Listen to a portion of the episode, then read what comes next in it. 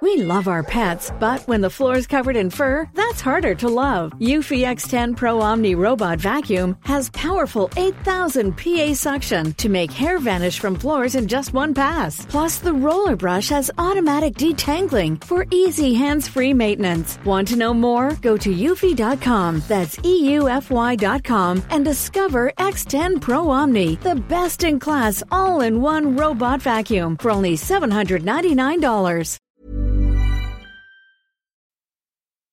Good morning. This is Joshua Hughes, and welcome to your two minute briefing from The Telegraph.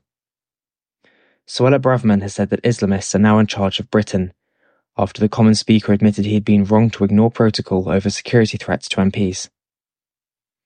In an article for The Telegraph, Mrs. Braverman, the former Home Secretary, said Britain was sleepwalking into a ghettoised society that threatened free expression.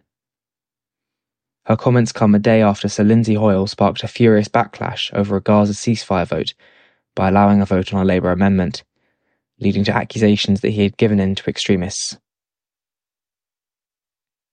Elsewhere, Rishi Sunak has said he found the chaotic scenes in the House of Commons, sparked by the Speaker on Wednesday, very concerning, as SNP and Tory MPs tried to force a vote of no confidence in Sir Lindsay Hoyle. Speaking for the first time since the Gaza debate, the Prime Minister said the usual process of the House had been changed, but he understood that Sir Lindsay Hoyle had apologised. Some 67 MPs had signed a motion declaring no confidence in Sir Lindsay by Thursday night.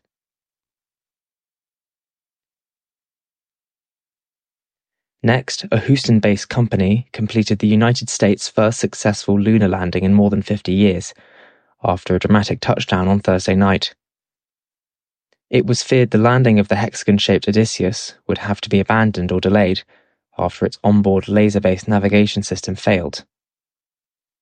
However, Intuitive Machines technicians managed to use a NASA instrument which was part of the payload to complete the mission. And to stay up to date with all the latest news delivered straight to your inbox, you can sign up to our twice daily front page newsletter at telegraph.co.uk forward slash front page. For now, though, that's all from us. Until your next briefing this evening from David Alexander.